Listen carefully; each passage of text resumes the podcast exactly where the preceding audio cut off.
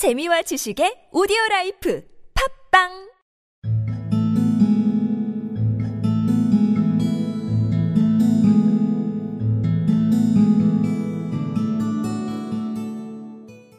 A message from Africa.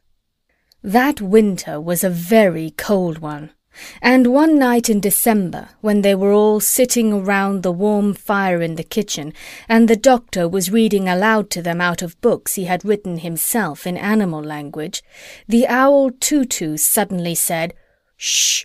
What's that noise outside?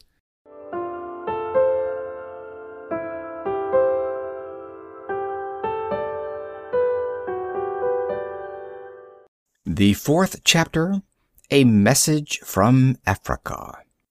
That winter was a very cold one, and one night in December, when they were all sitting round the warm fire in the kitchen, and the doctor was reading aloud to them out of books he had written himself in animal language, the owl, Too-Too, suddenly said, Shh! What's that noise outside?